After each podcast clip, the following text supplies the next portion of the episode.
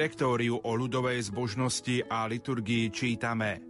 Vo vianočnom období cirkev slávi tajomstvo zjavenia pána, jeho skromného narodenia v Betleheme, zvestovaného pastierom prvotine Izraela, ktorá príjme spasiteľa. Zjavenie sa mudrcom od východu, prvotine pohanov, ktorí v novonarodenom Ježišovi poznávajú a klaňajú sa Kristovi Mesiášovi. A tak okrem výročnej slávnosti veľkonočného tajomstva, církev si odávna najviac pripomína pamiatku narodenia pána a jeho prvých zjavení.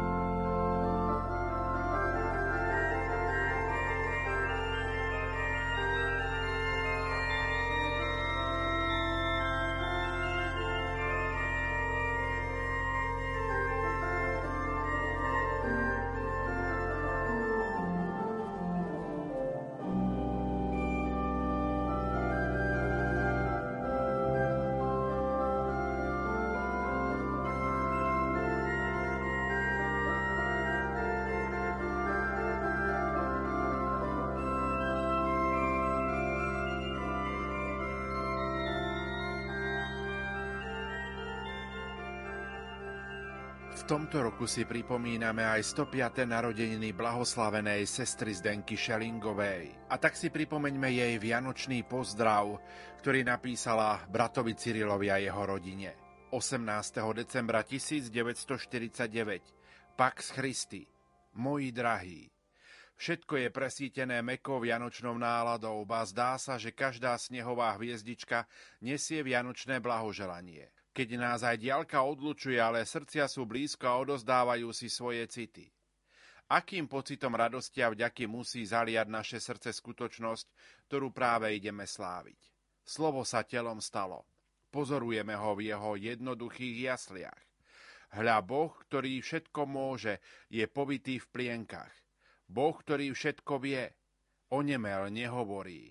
Boha, ktorý riadi všetko, treba nosiť v náručí. Kto ho pohol k tomu, aby opustil pravicu oca a položil sa do jasiel, aby prestal kráľovať na nebesiach a položil sa na slamu? V nebi oblažuje svetých a rozpaluje serafínov a prišiel na zem triasa zimou. Prečo to všetko? Lebo nás miloval. Nože milujme aj my, nežiada nič iné, iba našu lásku. Prišiel, aby nám dal život, ktorým je len on sám. Boh sa stal schopným trpieť a tým sa nám najviac priblížil. Príjmime ho preto srdcom povďačným a plným lásky, vtedy bude aj on ochotný prísť a narodiť sa v ňom. V tomto zmysle vám želám požehnané sviatky, aby ste často, ba vždy slávili Vianoce vo svojom vnútri. Nech Božie dieťa betlehemské naplní vaše duše pokojom a radosťou.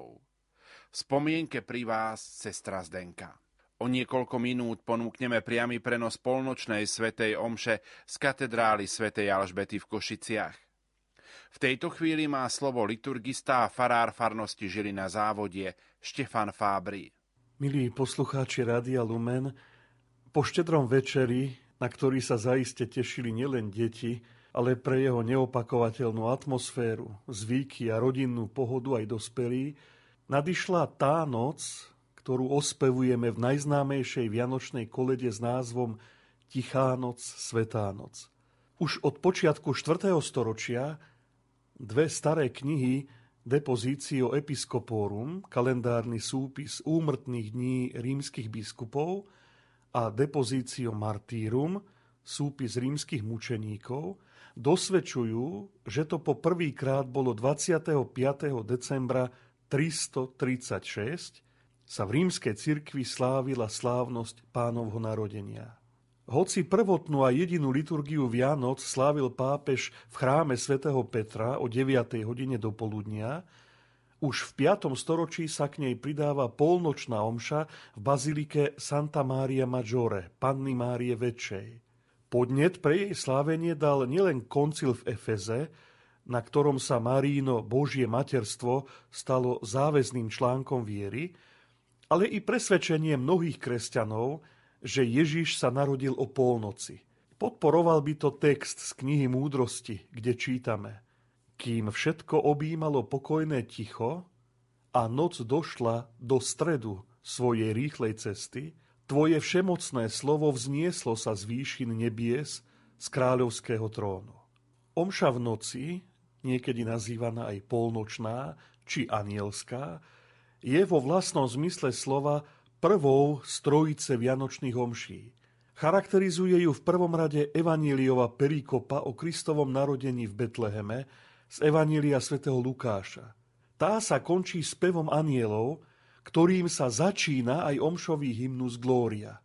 Preto má práve v dnešný deň hymnus Glória osobitný charakter a význam.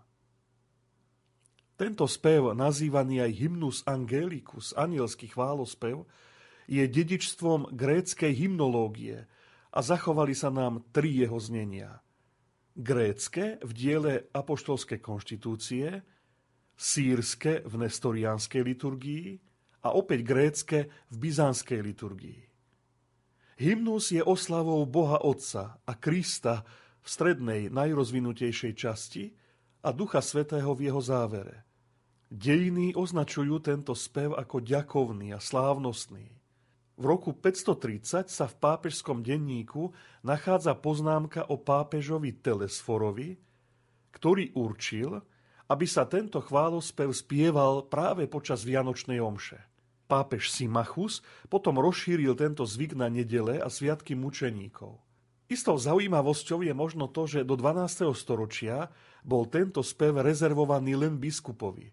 Kňaz sa ho mohol modliť iba vo veľkonočnú nedeľu a v deň svojich primícií. Vo vlastnom zmysle slova je to oslavný chválospev a preto by sa nikdy nemal recitovať. Texty tejto omše bohato používajú symboliku svetla – lebo Boh ožiaril túto presvetú noc pravým svetlom, ktorým je Ježiš Kristus. Ako to vyjadruje napríklad prvá z troch vianočných prefácií, kde sa hovorí, že v našej duši zažiarilo nové svetlo Tvojej slávy. Symbolika svetla a tmy je preto neodmysliteľnou súčasťou tejto nočnej bohoslužby. V liturgii slova v prvom čítaní zaznie text proroka Izaiáša – ktorý je nádejou ľudu Izraela do ťažkej situácie babylonského zajatia. Prorok prirovnáva situáciu vyvoleného národa k tápaniu v temnotách. No do tejto tmy zaznieva Božie svetlo v podobe narodenia kráľovského dieťaťa, ktorému sa pripisujú nadľudské mená a vlastnosti. Obdivuhodný radca, mocný boh, väčší otec, knieža pokoja. A čo je najdôležitejšie, v tomto dieťati prorok vidí nielen vysloboditeľa národa, ale celého ľudstva. Po čítaní zaznie mesiášsky žalm 96, ktorým žalmista povzbudzuje nielen izraelský ľud, ale všetky národy, aby pozdravovali a oslavovali svojho pána. V responze, ktorý znie Dnes sa nám narodil Spasiteľ, Kristus Pán – je naznačené, že v liturgii sa prepája aktuálny čas s väčšnosťou Boha a práve liturgia sprítomňuje celé dejiny spásy. Preto môžeme spievať, že Kristus sa narodil dnes, hoci vieme, že v línii počítania ľudského času to bolo pred vyše dvomi tisíckami rokov. V druhom čítaní z listu svätého Apoštola Pavla Týtovi je zdôraznené, že Božia blízkosť musí nutne viesť k zmene života. Pretože len tak my, ktorí sme blízko Bohu, budeme môcť zjaviť tomuto svetu Božiu tvár. Evangelium svätého Lukáša opisuje udalosti Ježišovho narodenia. Cestu do Betlehema, Márín pôvod, no i anielov, ktorí zvestujú pánovo narodenie pastierom. To všetko evangelista popisuje len preto, aby zvestoval Ježiša, ktorému nebo a zem, teda anieli i pastieri, vzdávajú hold. Toto novonarodené dieťa je naozaj pán, ako hovorí aniel. Zjavuje veľkosť Boha a svetu prináša pokoj.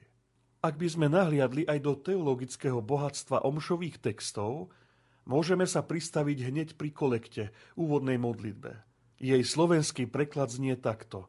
Večný Bože, v túto presvetú noc nám zažiarilo pravé svetlo, Ježiš Kristus. Prosíme ťa, daj, aby sme s vierou prijali svetlo Jeho pravdy a v nebi mali blaživú účasť na Jeho sláve. Táto modlitba je pripisovaná pápežovi svetému Gregorovi Veľkému a bola súčasťou rímskej liturgie nepretržite po celú jej históriu. Všimnime si prosím, že táto modlitba hovorí o svetle, ktoré ožiarilo presvetú noc. Používa sa tu slovné spojenie presvetá noc, Sacratissima Nox, ktoré v liturgických textoch vždy označovalo veľkonočnú noc pánovho vzkriesenia. Táto modlitba preto jasne naznačuje, že svetlo, ktoré preniká Vianočnú noc, je len predzvesťou svetla Kristovho vzkriesenia. Vianoce teda majú úzky súvis s Veľkou nocou. Ježiš sa vlastne preto narodil, aby nás vykúpil. To je najdôležitejšia črta, ktorú vyjadruje celá vianočná liturgia na rôznych miestach a rôznym spôsobom. Modlitba nad obetnými darmi zas spomína tajomnú výmenu.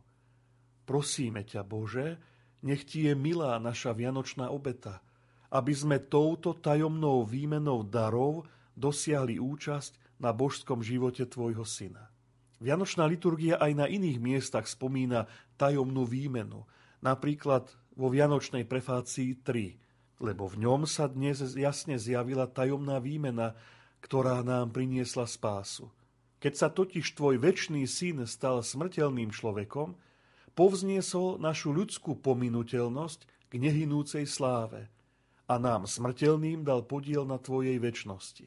Čo toto slovné spojenie, tajomná výmena, admirabile komercium naznačuje? To, že sám Boh nemal na tejto zemi kde skloniť hlavu, je spojené s tým, že nám otvára nebo, kde máme pripravený príbytok nie rukou zhotovený, ako zdôrazní Pavol v druhom liste Korintianom. Keď si Boh berie smrteľné telo, nám otvára cestu k nesmrteľnosti. A zároveň sa tu hovorí o akejsi premene. Boh sa stáva človekom a preto by sme sa my mali pripodobňovať Bohu, stávať sa novými ľuďmi. Snáď treba spomenúť ešte jedno liturgické špecifikum tejto omše – jej začatiu by podľa rímskeho martyrológia malo predchádzať oznámenie slávnosti narodenia pána. Je to spev inšpirovaný svetým písmom, ktorý formálne vyhlasuje Kristovo narodenie. Začína sa stvorením a spomína väčšie udalosti a osobnosti svetových a posvetných dejín vzťahujúcich sa na narodenie pána. Tieto udalosti obsiahnuté v texte pomáhajú datovať narodenie Ježiša kontexte dejín spásy a poukazujú na to, že práve jeho narodenie a príchod na svet bolo vyvrcholením celých dejín tak vyvoleného národa, ako aj celého sveta. Milí poslucháči Rádia Lumen, aj keď Vianoce nie sú najväčším sviatkom roka, Vianočná liturgia je azda najradosnejšia a najpoetickejšia z celého roka nesie množstvo radostných myšlienok popredkávaných živými obrazmi. Vianočná radosť je iná ako veľkonočná, pretože radosť z Veľkej noci pochádza z našej spásy a zo zmrtvých stania Ježiša, čo je predmetom zrelej a uváženej viery. Radosť Vianoc je spojená s príchodom Boha na svet, ktorý prijal ľudské telo, aby žil na tejto zemi tak ako my. Prichádza však ako malé dieťa, ktoré musí rásť. Rovnako ako sa my musíme po celý život učiť radovať sa z toho, čo robí Boh. Najskôr musíme vidieť, čo Boh koná v našom živote a spočiatku toho naozaj veľa neuvidíme. Len malé znamenia. No práve vianočné svetlo nám môže zaostriť a vyjasniť zrak. Všetkým vám prajem požehnané vianočné sviatky a hlavne to, aby sme všetci aj vďaka liturgii videli, čo Boh koná preto, aby sme boli šťastní. 25. decembra po uplynutí nespočetných vekov od stvorenia sveta, Keď na počiatku stvoril Boh nebo i zem a človeka utvoril na svoj obraz. Po pre mnohých staročiach, keď po potope sveta najvyšší položil oblúk v oblakoch, ako znamenie zmluvy a pokoja.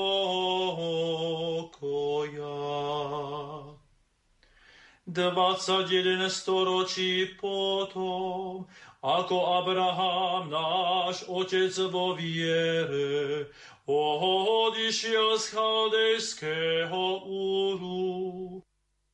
Po uplynutí 13 storočí, ako Izrael pod vedením Mojžiša vyšiel z Egypta. Od pomazania Davida za kráľa po asi tisíc rokoch. V 65. týždni podľa Danielovho proroctva 194. roku olympijských hier od založenia mesta Ríma v 752. roku za vlády cisára Octaviana Augusta v 42. roku, keď bol pokoj po celom zemskom okruhu, Ježiš Kristus, večný Boh a Syn večného Otca, chcel svojim lásky plným príchodom posvetiť svet. Počatý z Ducha Svetého, po deviatich mesiacoch od počatia, v judejskom Betleheme narodil sa z Márie Panny a stal sa človek.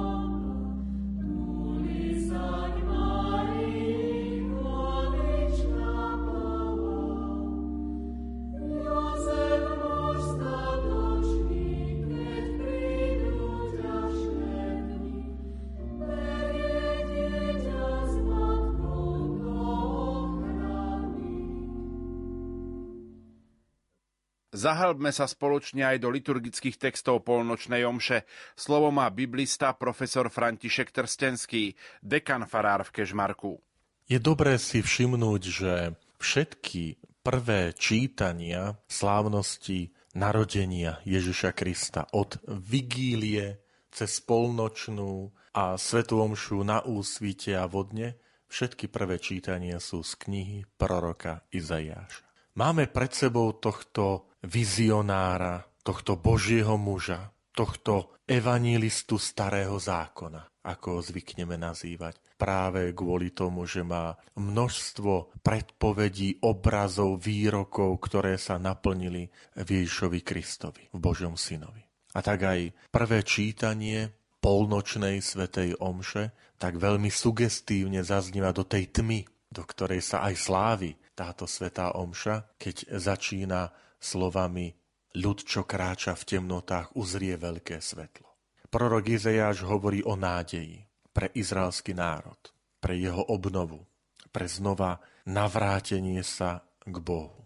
Sme kde si na prelome 8. a 7. storočia pred Kristom, kde izraelský národ už zažil v roku 722 pred Kristom pád Severnej ríše s jej hlavným mestom Samáriou.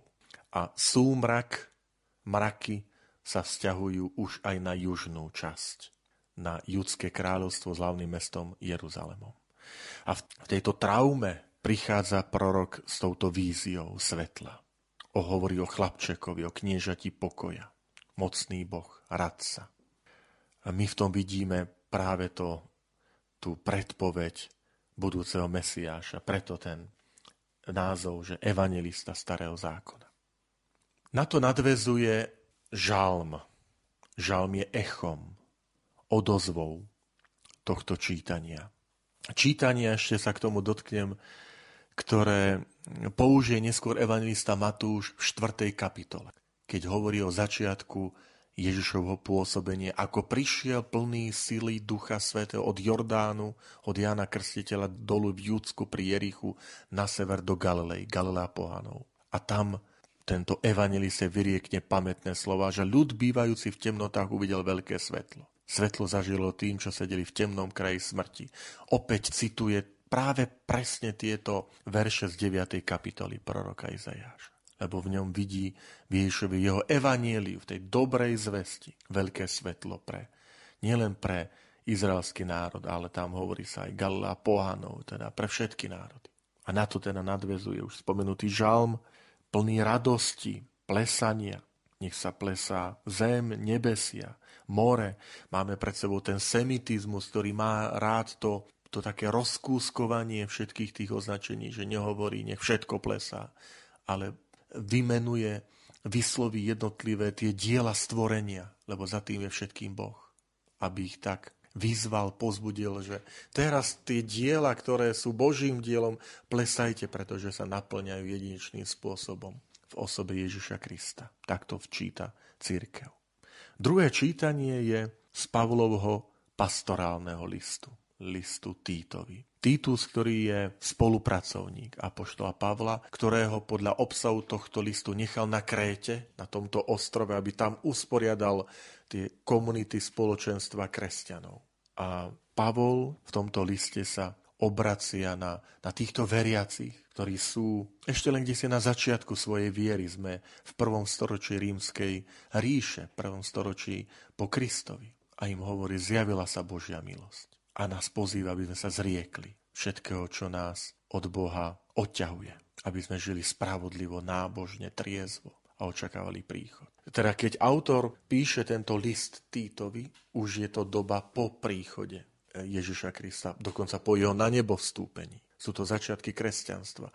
Akoby je to odkaz pre nás. Čo znamená Vianočné sviatky? Čo znamená toto príchod Ježiša Krista pre náš život? Že sa nám zjavila Božia milosť že sa nám dostalo milosti, krstu, dar viery. A čo to znamená? Aká je naša odpoveď? Žiť bezúhonne, spravodlivo, podľa dobrých skutkov, horlivých. To je aj posolstvo Vianoc, že prichádzame k jasličkám, aby sme si túto horlivosť, túto nábožnosť znova obnovili. Evangelium podľa Lukáša opisuje narodenie Ježiša Krista.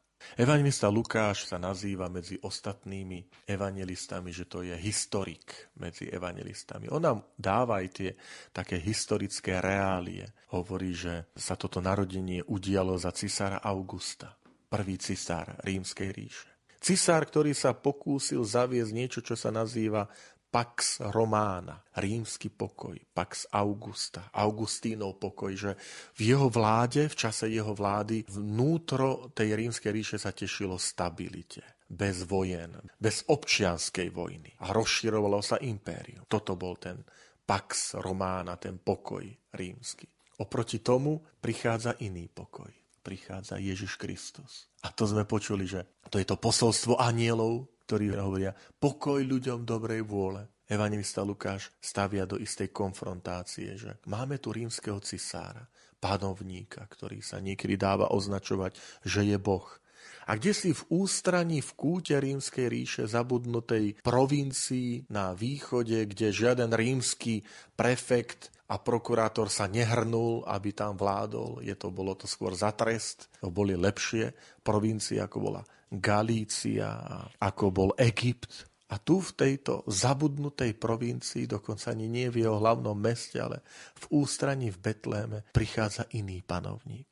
Prichádza Boh prichádza do týchto reálí. To je ten evangelista Lukáš, historik, že on chce povedať, Boh nie je Bohom abstraktným. On prichádza do, do skutočnosti, do, do ľudského konkrétneho života. Vzal si telo z konkrétnej ženy, Márie z Nazareta a narodil sa konkrétnemu národu, židovskému národu, s konkrétnym jazykom a vlasmi a výzorom. Stal sa dieťaťom, stal sa jedným z nás. To je to tajomstvo, pre ktoré my si v túto noc a v deň narodenia Božieho syna pri slovách a vzal si telo z Márie Pany a stal sa človekom, pokľakneme. To uponíženie sa Božieho syna, keď sa stal jedným z nás. Vzal na seba tú našu ľudskú krehkosť, tú ohraničenosť, svoje limity, ktoré poznáme, bolesť, hlad, odmietnutie, neprijatie. Všetkom podobný okrem hriechu. Toto je odkaz evangelistu Lukáša, že aby sme aj my pamätali, že takto je historické a má byť historické a konkrétne aj evanielium v našom živote. Že viera je konkrétna, tak ako Ježiš Kristus sa stal konkrétnym človekom. A potom odkaz na Dávidovo mesto Betlehem z Dávidovho domu. Je to naplnenie prisľúbení starého zákona. A opäť tá Lukášová charakteristika, ktorú uvidíme celé jeho evanílium, a to je istý odkaz na chudobu, na jednoducho, na skromnosť. O Ježovi Kristovi nenájdeme v evanília, že by bol nejako vynikal nejakým bohatstvom a nejakým majetkom, skôr je to naopak. Stotožne sa s chudobnými, s biednými. On sám hovorí neskôr, nemá kde hlavu skloniť. A toto Lukáš už akoby naznačuje pri jeho narodení, že Mária ho zavinula do plienok a uložila do jasiel. Nie aj to, že aké, aké znešené meno sme zvolili, jasle. Sú aj detské jasle. A dnešná mladá generácia si myslí, že takéto čosi, nejaká pekná postielka jasle. Treba povedať, uložila ho do žľabu, odkiaľ žrali zvieratá svoju potravu. Tam vkladá Božieho syna. Úplná chudoba v ústraní. Toto je tá predzves, ktorú evangelista Lukáš bude ďalej rozvíjať, keď povie v synagóge 4. kapitole Ježiš Kristus, že duch pána je nado mnou, preto ma pomazal, aby som priniesol evanilium chudobným. A nie je to len chudobný v duchu, ale sú to aj veľakrát práve títo odstrčení, zabudnutí, tieto marginalizované skupiny, ku ktorým prichádza Boží syn. A celá tá scéna je završená tejto polnočnej liturgie Božieho slova tým spevom anielov. Sláva Bohu na výsostiach a na zemi pokoj ľuďom dobrej vôle. Niektorí navrhujú ten preklad a na zemi pokoj ľuďom, v ktorých má Boh svoje zalúbenie. Lebo čo to znamená byť človekom dobrej vôle? Pre Bibliu to znamená žiť tak, aby Boh mal v nás zalúbenie. Trochu nám to pripomína tej obrady krstu, krstnej liturgie, keď na záver sa modlia rodičia nad svojim dieťaťom a hovoria Bože, žehnaj naše dieťa, aby jeho život bol Tebe na slávu. Toto je, že byť ten, ktorom má Boh svoje zalúbenie, že Boh je hrdý na nás. Aj to si prosme, túto polnočnú svetú omšu, že chceme byť ľuďmi Vianoc v zmysle tých, ktorých Boh nájde svoje zalúbenie, že žijeme podľa Jeho vôle. Chceme byť Bohu na slávu. A byť Bohu na slavu znamená aj šíriť okolo seba pokoj. Byť tvorcami pokoja.